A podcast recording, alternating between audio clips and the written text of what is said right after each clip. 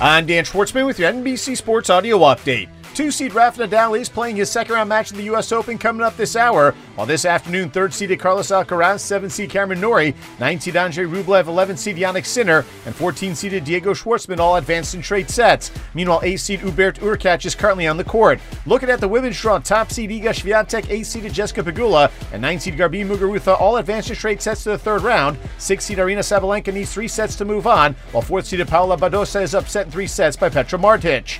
Just eight games on the Major League Baseball schedule with two matchups featuring both teams with 500 better records as the Baltimore Orioles shut out the Cleveland Guardians 3 0, while the New York Mets beat the Los Angeles Dodgers 5 3 at Citi Field. Massive trade in the NBA as the Utah Jazz have sent Donovan Mitchell to the Cleveland Cavaliers for Lauri Markkanen, Ochai Agbaji, Collin Sexton, and unprotected first round picks in 2025, 27, and 29, while also swapping first rounders in 26 and 28. Sexton will be signing a four year, $72 million deal with the Jazz as part of the sign and trade. The Denver Broncos and quarterback Russell Wilson have agreed to a five-year, $245 million contract extension with 165 million guaranteed, which is the third largest amount of guaranteed money in NFL history, behind Deshaun Watson and Kyler Murray. Wilson has two years remaining on his current contract for $49 million, which means the 33 year old is tied to the Broncos through 2028. The nine time Pro Bowler was acquired from the Seattle Seahawks for five draft picks, including two first and two second round picks, along with three players back in March.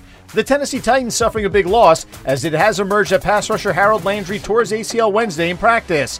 Last season, Landry led the team with 12 sacks and was rewarded this offseason with a five-year, $87.5 million contract, including 52.5 million guaranteed. Wide receiver Josh Gordon is signing with the Tennessee Titans practice squad after being released by the Kansas City Chiefs. Elsewhere, former third-round pick Lynn Bowden is joining the New England Patriots practice squad after being cut on Tuesday by the Miami Dolphins. Three top 25 teams in action in college football tonight as 12th ranked Oklahoma State is hosting Central Michigan. Number 17 Pittsburgh welcomes in West Virginia, while 22nd ranked Wake Forest is home for VMI. The WNBA playoffs continue on Sunday with two semifinal matchups as the Chicago Sky are on the road at the Connecticut Sun with the series tied at a game apiece.